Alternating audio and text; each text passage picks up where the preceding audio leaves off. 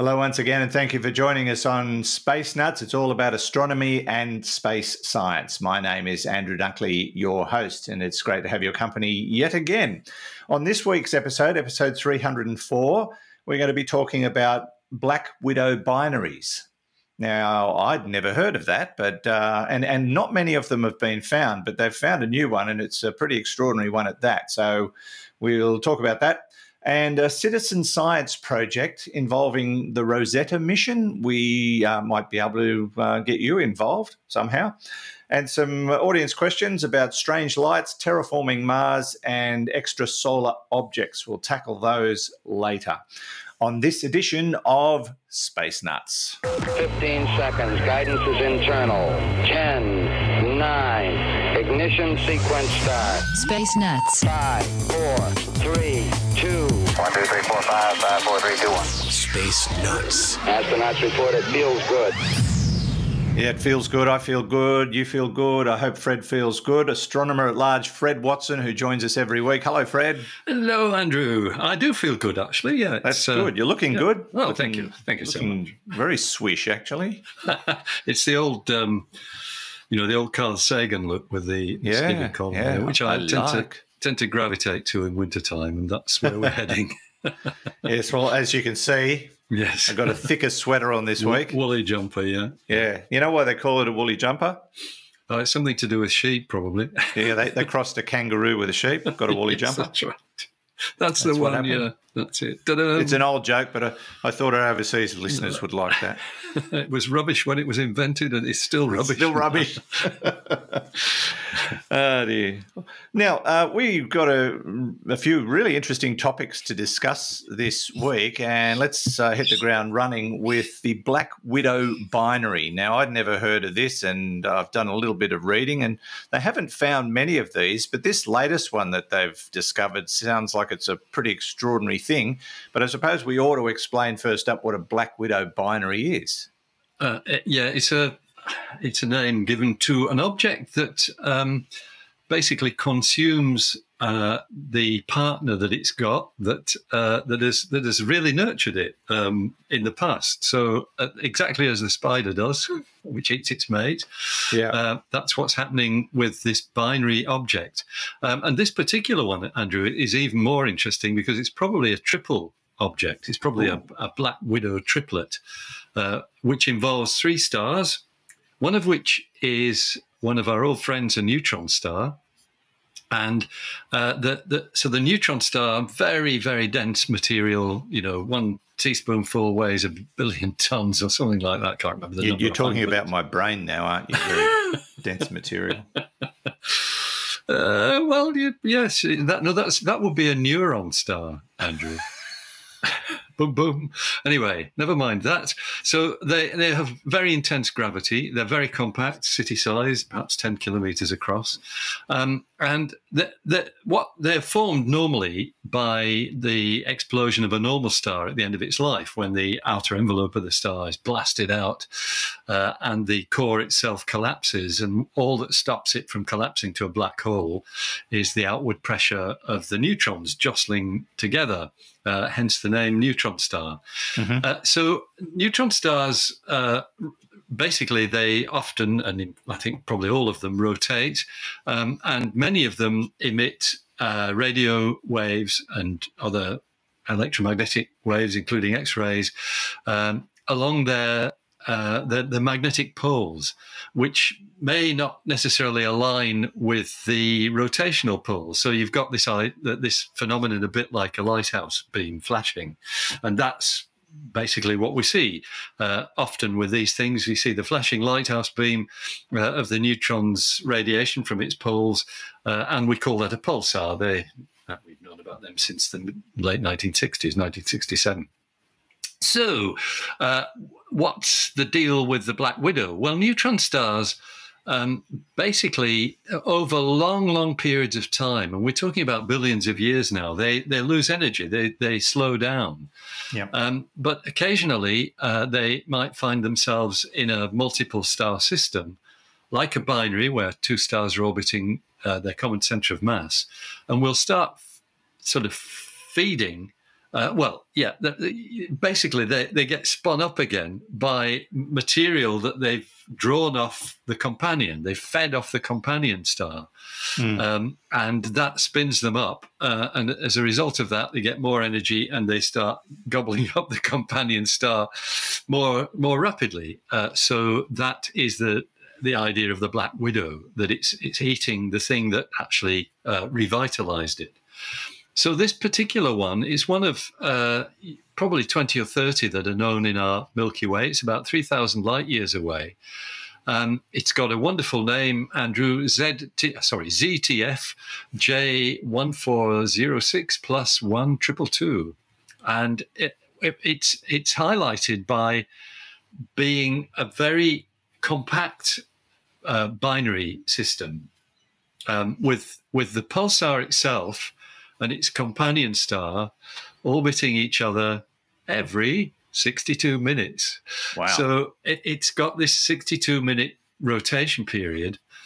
Um, and that's actually what has led to the discovery. Um, it's it's uh, a, a, an extraordinary thing that most of these things have been discovered by their X-ray emission, uh, because, as I said, they, they emit X-rays.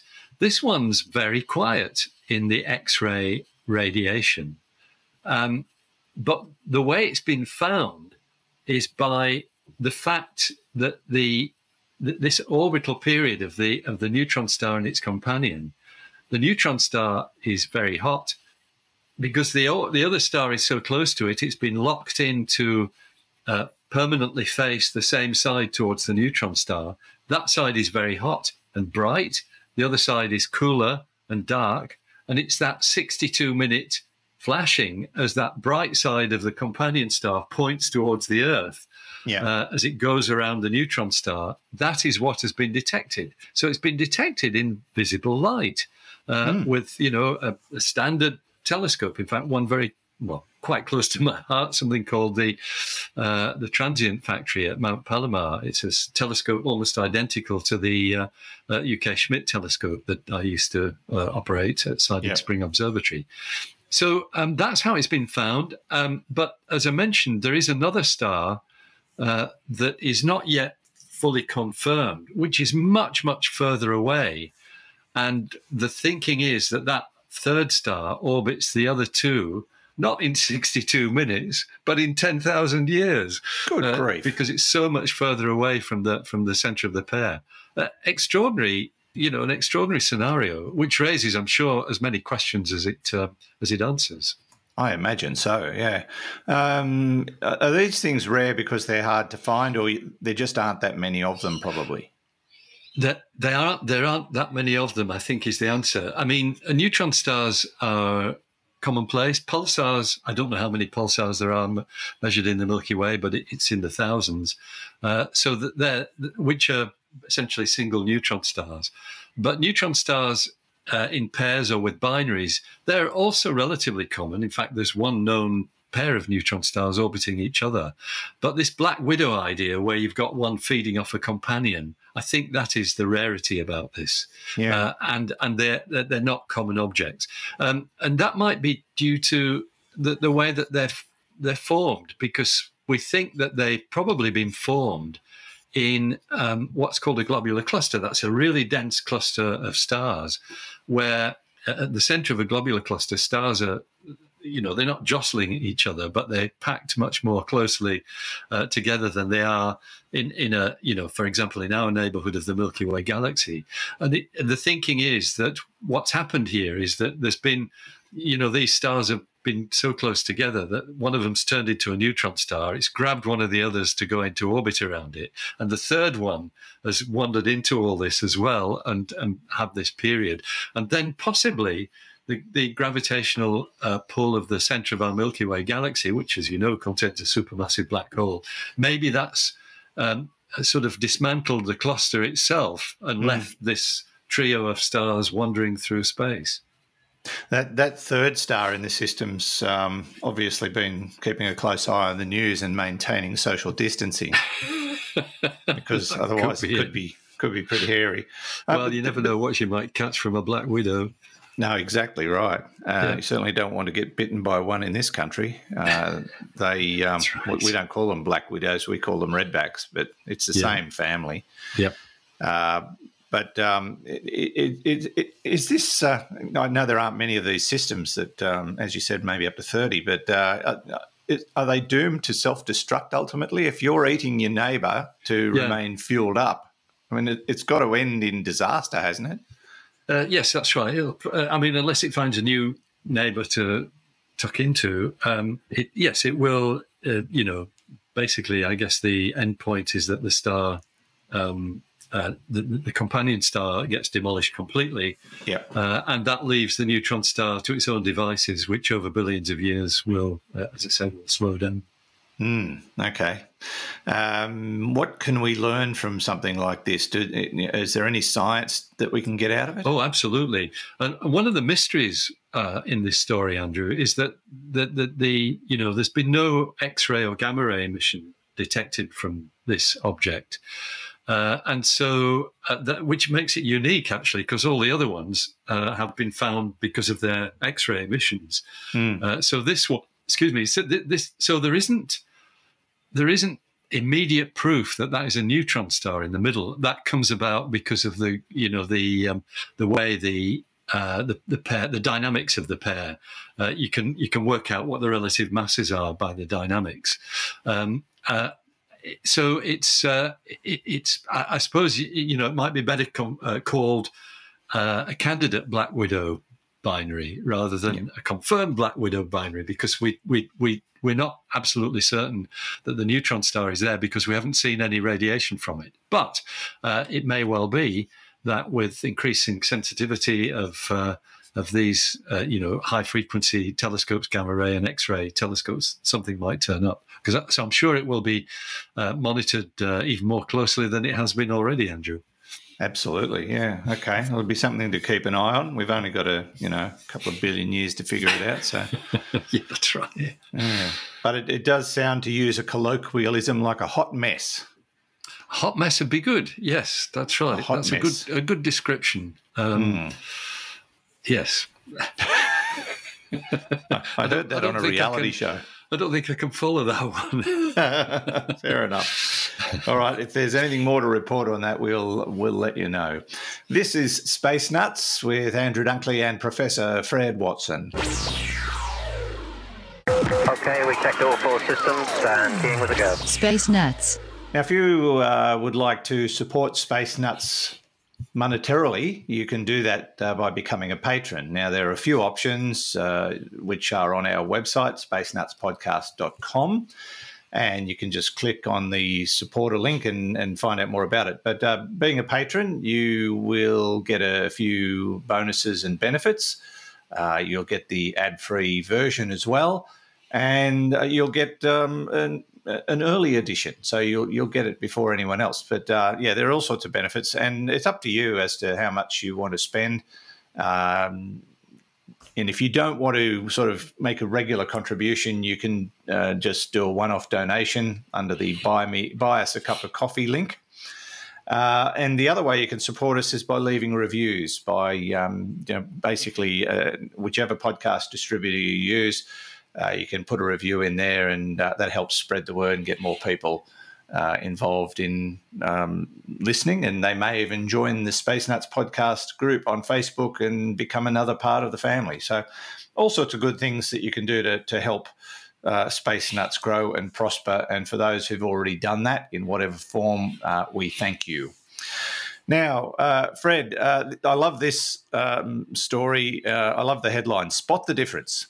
Spot the difference. Now, this this is a citizen science project uh, involving the Rosetta mission. Now, I suppose what we should do is sort of review this uh, the Rosetta mission so it, uh, people can be reminded as to what that's all about, and then we can get on to what they can do now.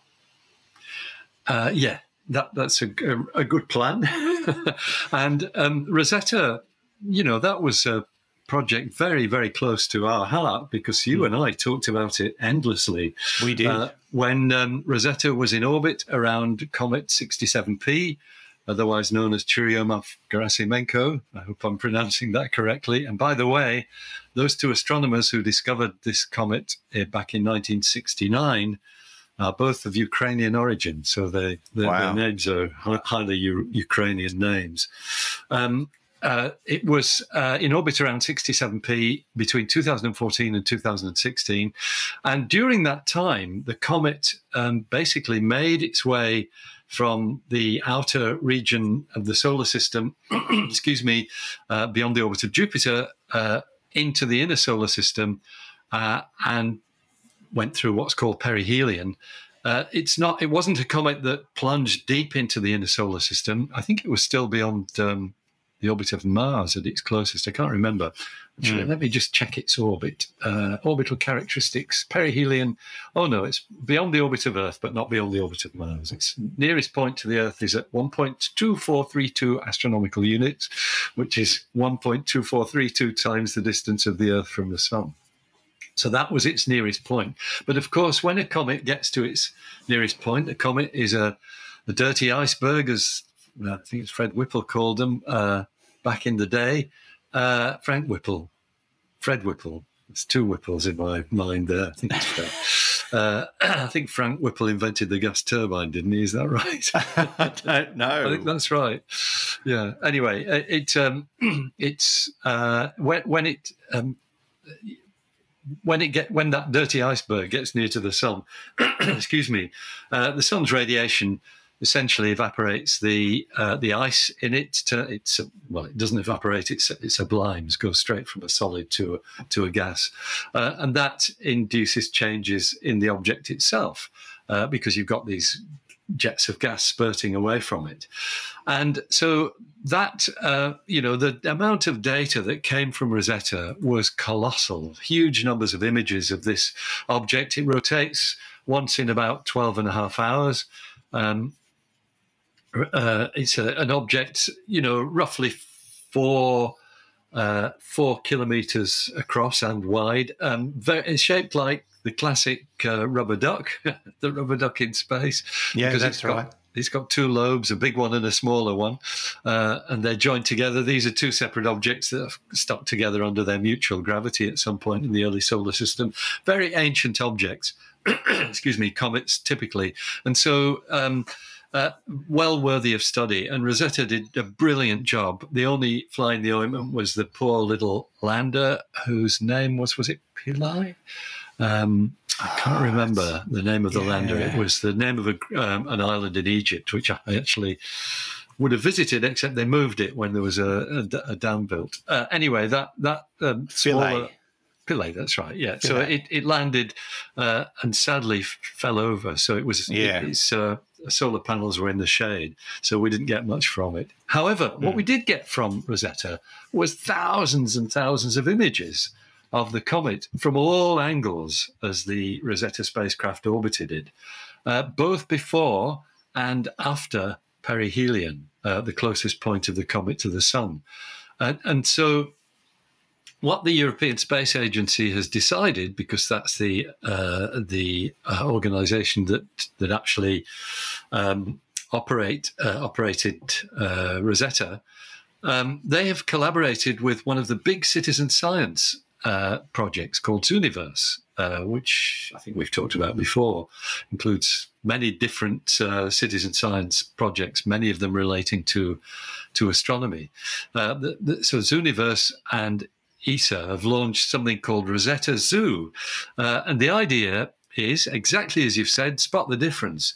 Look at pictures of Rosetta taken before and after perihelion passage as it's swung around the sun and find the difference because that's that's really of big interest to uh, you know to the the planetary scientists the cometary scientists who are working on this um, you're, you're looking for things like changes in the landscape, like uh, icy boulders moving on the surface of the comet. Um, uh, you, you're, you're looking for evidence of things kind of fragmenting, uh, you know, the, the landscape changing because of the the, the, the fact that you've basically got um, you know these volcanic eruptions taking place in the comet as the as the gas that's subliming beneath the surface blows off uh, some of the uh, some of the surface. And indeed, we you know we had images from Rosetta taken uh, near the time of perihelion when it was possible to see objects being blown off the surface. Yeah. Um, I used to show a bit of footage of one of those in in, in my Rosetta talk, which I haven't given for a long time. It'd be nice to revisit it. Uh, and um, uh, so, so you know that's fine. Seeing things being blown off the surface is exciting and great. But what you'd like to know is what it leaves behind. Uh, mm. You know, does that open up interesting areas of the comet's surface where a further study of the images might show a bit more of the structure, the internal structure of the comet? So that's the uh, the deal. Um, I think there's. Um, uh, there's a collaboration involving the Max Planck Institute for Extraterrestrial Physics in uh, near Munich, Munich uh, in Germany, which which is involved with this. Um, in fact, it's one of their scientists who conceived the idea and kicked the project off uh, apparently a couple of years ago. So we've got it now come to fruition, and I think uh, that it was it's something that um, some of our listeners might like to be involved with. Uh, yes, and, out- and, if they do want to get involved, uh, the, the best thing to do is go to the zooniverse.org website yeah, because yeah. Uh, that's where you sign up to get involved in, in this particular project. So, zooniverse.org and there's a lot of slashes after that projects, blah, blah, blah. but um, zooniverse.org is where you need to go and uh, you know, find out more about spotting the difference uh, with Rosetta, uh, which could be. Um, yeah, it could be very exciting, especially if you find something that no one else has spotted. Yes, that would be that would be a coup. Get your name on a scientific paper. Yeah, that, that's happened. That's the wonderful thing about citizen science. You never know where it's going to wind up. Yeah, some people have become quite famous because of unusual things that they've discovered. So yeah, just um, uh, you know, adding to that the fact that it's it's online, it's free. Um, you don't need to install anything or sign up. Uh, it's just one of those spot classic spot the difference puzzles, and I yeah. think it's brilliant. and just to make sure you can actually sleep tonight, Fred, it is Fred Whipple, not Frank Whipple. Okay, thank you. Frank Whipple did invent the gas turbine. Yes, yes, he did. Uh, just as a side note, um, do we know what the fate of 67P will be? Is it still doing what a comet does, or is it you know, going to vanish forever? It, it, no, it is. Um, it's in an orbit. It's not, you know, it's period. Its orbital period's uh, six years, if I remember rightly, something like that. So it's it's not one of these that swings round past the sun and then disappears into the depths of the of the solar system. Uh, it's uh, you know, it's part and parcel of the inner solar system. It probably did come from the outer depths of the solar system, but its orbit has been modified, very likely by gravitational uh, influence of Jupiter. That's usually how these short period comets are formed. This one, its period is 6.45 years. This is a short period comet. So it will continue every six years. It'll pass closer to the sun. It'll outgas by blowing out these um, plumes of, of, of vapor um, and shedding chunks. And eventually, like all comets, uh, what you'll be left with is something which is like a, a, a, loosely packed asteroid. It's the dust itself that's holding together only under its own gravity because all the ice will have disappeared. Yeah. But that's a long, a long, long process uh, and may take uh, certainly millions and possibly billions of years. So it will die down eventually. But for the moment, it's um, yeah, it's uh, very high on our list of the comets of which we are big fans. Yes, indeed. Yeah. All right. Uh, yeah, it'd be good to see it again. It'll it'll pass by again in the not too distant future, by the sound of it. Yeah, there'll be uh, there won't be anything like we saw from uh, from Rosetta, but no. yes, certainly observations will be made. Yeah. All right. Uh, so, yeah, once again, if you want to uh, sign up for that project, uh, zooniverse.org is the website. This is Space Nuts with Andrew Dunkley and Fred Watson. Space Nuts. Now, if you haven't visited the Space Nuts shop lately, uh, why not? Uh, it's uh, on our website, spacenutspodcast.com or spacenuts.io. And for convenience sake, you click on the word shop. And that's where you'll find all sorts of collector's items. Very rare indeed, because no one's buying any. But uh, it's um, it's got uh, all sorts of uh, wonderful things in it. Uh, it's got uh, coffee cups and mugs and books. Uh, I just noticed, Fred, that Star-Craving Mad's on sale. So I don't know what that means, but anyway, it's on sale. No, that's all right. It's probably been And, uh, remanded.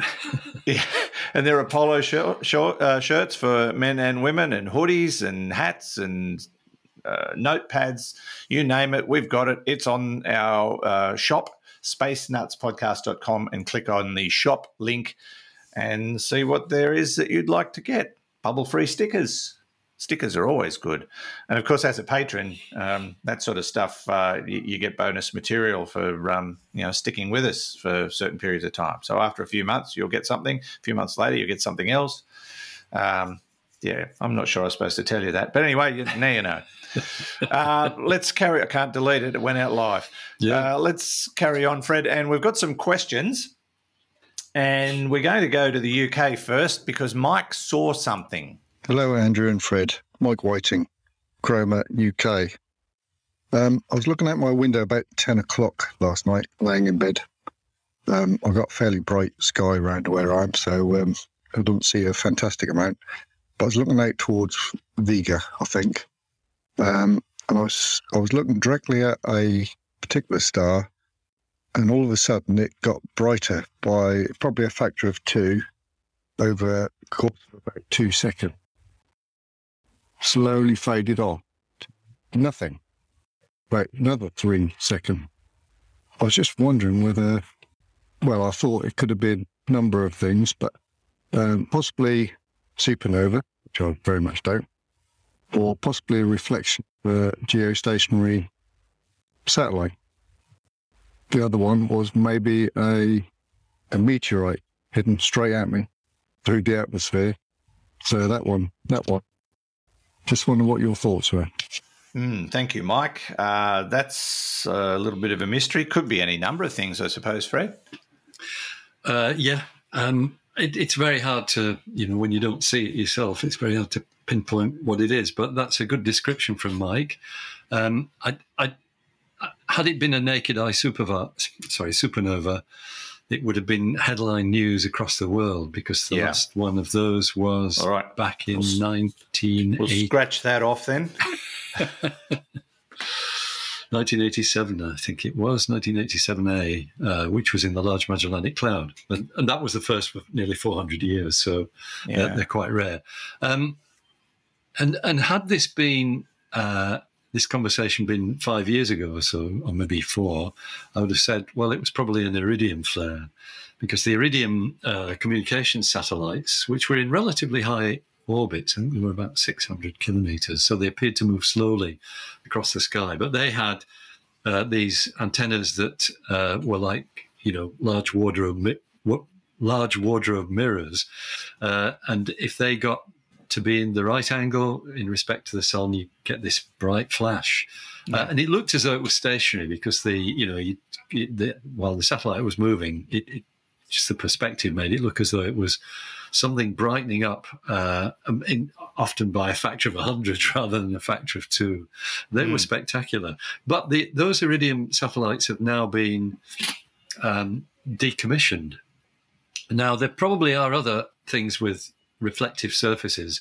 And Mike mentioned uh, geostationary satellites, and that's certainly a good point because uh, whilst geostationary satellites at 36,000 kilometers are really too faint to see uh, with anything but a fairly big telescope, uh, if they if their antennas or uh, solar panels or whatever catch the right angle with the sun, they can come up to naked eye brightness. And in some ways, I think that might be the most likely of the explanations for what that is, because uh, it's, it's, it's probably something in our local neighbourhood um, that uh, that's reflecting sunlight. But um, you know, it, it's it's hard to know without having been there and seen it. So they're all good ideas, Mike. Um, I, think you can cross as, Mar- as Andrew just did, cross off the supernova, uh, Yeah. but the others are good. And, and it is possible, you know, there must be meteors that uh, are head on. Uh, I've heard of people seeing them. So just a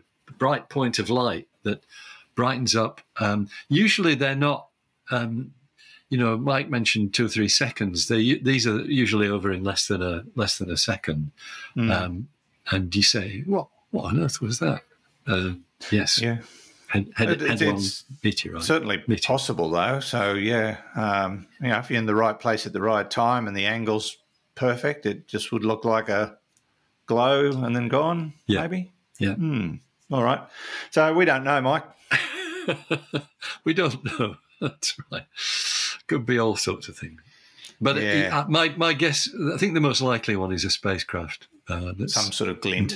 Yeah. a glint of a spacecraft, exactly. All right. Uh, thank you, Mike. Lovely to hear from you. Thanks for the question. Let's uh, now head off to the United States, and it's that old terraforming Mars chestnut again.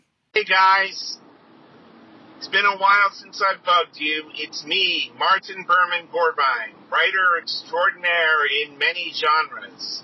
Was just listening to your latest episode about uh, where you're talking about the Mars quakes, and I'm going to ask you a totally off the wall question about terraforming Mars. So the big problem is that it's just too darn small to hold on to an atmosphere, right? Well, suppose you could develop, um, put together your own miniature neutron star of degenerate matter um, nearby and shoot it right into the heart of Mars. Um, would that work to increase the mass of the planet so that it could hold on to an atmosphere? Or would you just um, shatter the whole planet into a bunch of pieces and end up with a late, late heavy bombardment um, of the solar system. Uh, can't wait for the answer because uh, some crazy science fiction novel that I'm going to write in the future might hang on it. Love your show, guys. Keep going strong in space. Berman Gorvine out. Thank you, Martin. Uh, I got overtaken by some degenerate matter the other day, so I know what he's talking about. Hmm, Yes, what do you think of his theory? Uh, There's a book hanging on this, Fred. Don't forget. I know, I know. Uh, well, it, look, um, it's a. If you want, I, I like the idea of it, it causing a late, late heavy bombardment. So the late heavy bombardment is that time in the about 3.8 billion years ago when the solar system was still full of churning bits and pieces. It's where most of the craters on the moon came from, and maybe uh, you know, at in our own era, there might be a late, late heavy bombardment by somebody blowing up Mars.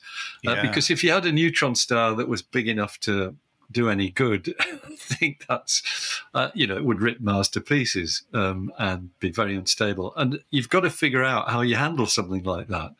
I don't know how you make it. I don't know how you handle it when you've made it because everything gets spaghettified round about it.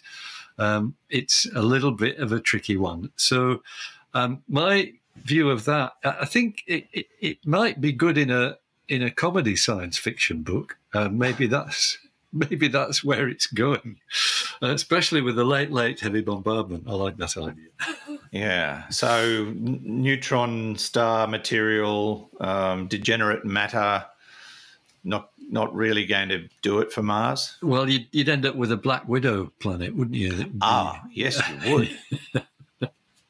yes, you would. to refer back. Would to, that be too close to us? Like, would we not? You know. yeah, we'd we'd have problems as well. I think Yeah. swirling around it.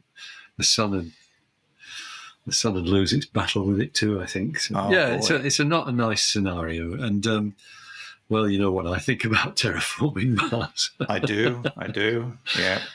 Um, hmm. I, it's. It sounds like it's nigh on impossible. I think that's um, you know I think you forget the Nion as well. It's just impossible. yeah. All right, Martin. Um, I'm not sure that'll give you fuel for your book, but it's science fiction. You can do whatever you please, really.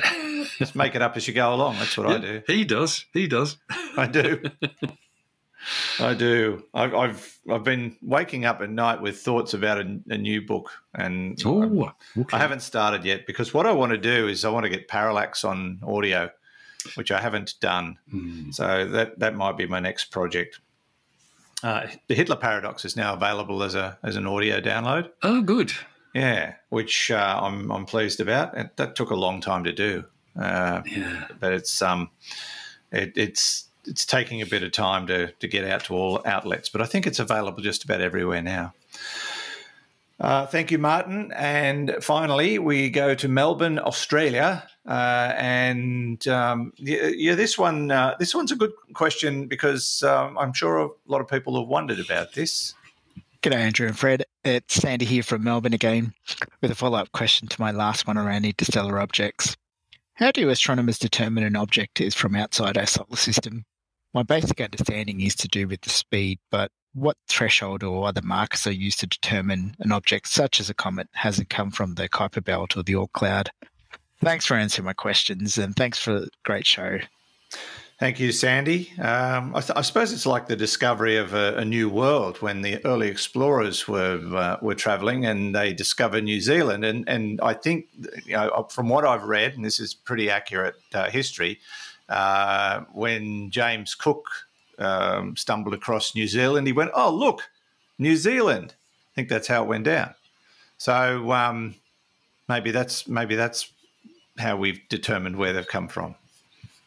We just looked at them and went, "Oh, look, it's an extra solar object." Uh, there's a bit more to it than that, but um, I kind of suspected that. you're on the right lines. The uh, the the giveaway is uh, the hyperbolic trajectory. Um, so when I mean, well, let's go into the mechanics of um, of orbits.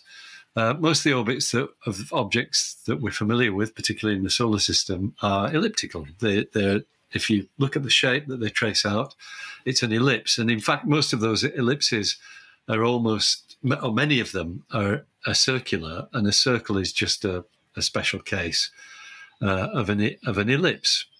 Um, now, the the shape of an ellipse is defined by a number called its eccentricity, uh, and for example, uh, for an ellipse, you know, a bit like uh, some of the asteroids, it might have an eccentricity of 0.5 or something like that. Um, the ex- if the eccentricity number is is between zero and one, then you have an elliptical orbit, something that is in a bound orbit. It will continue going around the sun or whatever object it is. Yeah. Um, if you have a zero uh, eccentricity, that is the case of a circle. So a circular orbit has an eccentricity of zero. Now, what about an eccentricity of one? Well, what you've got there, if you think of a, an ellipse, an, an elongated oval, and stretch it out um, so that uh, one end of it goes to infinity, then it becomes a it becomes a parabola um, which has an eccentricity of one. That's uh, the- a shape known as a parabola. But you can have things that have an eccentricity greater than one, and they are called hyperbolae. Uh, so, the uh, so an object on such a, a, a trajectory would be said to have a hyperbolic trajectory, and that is an orbit that is in no way bound to the sun. In other words, not tied to the sun. Um, and so most cloud comets will come in on a parabolic orbit. Eccentricity equals one. Uh, you don't need to worry about all that stuff. I'm just showing off here. Uh, I'm doing well. yeah. Yeah. I'm going to run into trouble in a minute, I'm sure. Even I'm impressed. Um, so a pa- parabolic orbit is is like a very elongated ellipse, and something falling in from the Oort cloud will come, in on an orbit that was either parabolic or very near parabol- parabolic. But if you've got a hyperbolic orbit, um, that's one that's coming in at such a high velocity that it it makes this different shape. It's it's wider than a parabola. A hyper, it's almost coming in like a V-shaped orbit as it passes by the sun, where the point of the V is its point nearest to the sun, uh, and that's you know, well, it's the perihelion, even though it, it never, it doesn't go around another time. It just goes past once. Yeah. Uh, and that's the, the that's the diagnostic for interstellar objects. If it's in a hyperbolic orbit, I think there are a few other clues that you can get from uh, the you know learning about the orbit. Uh, Sandy things. Mentioned speed. Is speed a yeah. factor? So, so the speed is a factor. Uh, in order for it to have a hyperbolic orbit, it's got to be going very fast. So that that's you know that. So, so I guess that's right. The two factors are the speed and the shape of the orbit. So, referring to a hyperbolic orbit, is orbit a bit of a misnomer? Yes, is it it's or, not. It's or a- is it orbiting something? It, it, it's not. It, it well, No. it, kind of orbits the sun once. yeah. Uh, so it's so a trajectory is a better term for it because it's not an orbit really. Um, I I loosely use the term orbit, even though it is it's really a trajectory. Okay. Thank you for that, Andrew. Good good thing you're here to keep me honest. It was a lucky guess. Mm. So is most honesty, really. Oh, dear. Um, there you go, Sandy. Hopefully uh, that has resolved your query. And thanks for sending in your question. And of course, if you would like to send questions in, you can do that via our website, spacenutspodcast.com, spacenuts.io, if you don't like to type much. And just uh, click on the AMA tab at the top of the page. You can send text and audio questions that way, or you can send us your voice message by clicking on the send us your voice message tab on the right hand side of the uh, of the page. It's a simple process. Don't know why we have two of them, but anyway, they work. Uh, but yes, um, love to receive your questions and comments uh, anytime, and uh, we do check them very regularly. Uh, if you don't get through, if for some reason we don't do your question, it's probably because we think it's you know garbage. No, no more likely, We've done more likely, we've done it before. That's that's the main reason people might miss out. So don't feel like you've been jilted, and if you do feel like that, it was all Fred's fault. But um, no, basically, it's um, it's probably because we've done it before. True. Uh, that's the usual reason, Andrew. Absolutely, yeah. Yeah. Okay. Uh, and it's usually one we've done before quite recently. Mm, yes. No, that's true. Uh, and um, yes, so it's nothing personal. But you know, if you have a complaint, you can write to Professor Fred Watson, astronomer at large. They do, right. they do. Uh, the- you should work in radio, Fred. You Yeah. should see some of the complaints we Oh, I get in radio. imagine. Oh my goodness. Dear oh dear. And I'm probably going to get one now.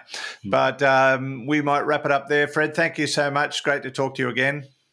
Always good, Andrew, and I look forward to the next time. See you soon. Indeed, which will hopefully be next week. Maybe. See you then. For Professor Fred Watson, astronomer at large, and from me, Andrew Dunkley, thanks for your company. And uh, thanks to Hugh in the studio for pushing all the buttons and ringing all the bells and hooting all the hooters and whatever else he does. Uh, until next time, take care, and we'll see you soon on another edition of Space Nuts. Bye. Space Nuts. You've been listening to the Space Nuts podcast. Mission complete, Houston. Available at Apple Podcasts, Google Podcasts, Spotify, iHeartRadio, or your favorite podcast player. You can also stream on demand at Bitesz.com. This has been another quality podcast production from Bitesz.com.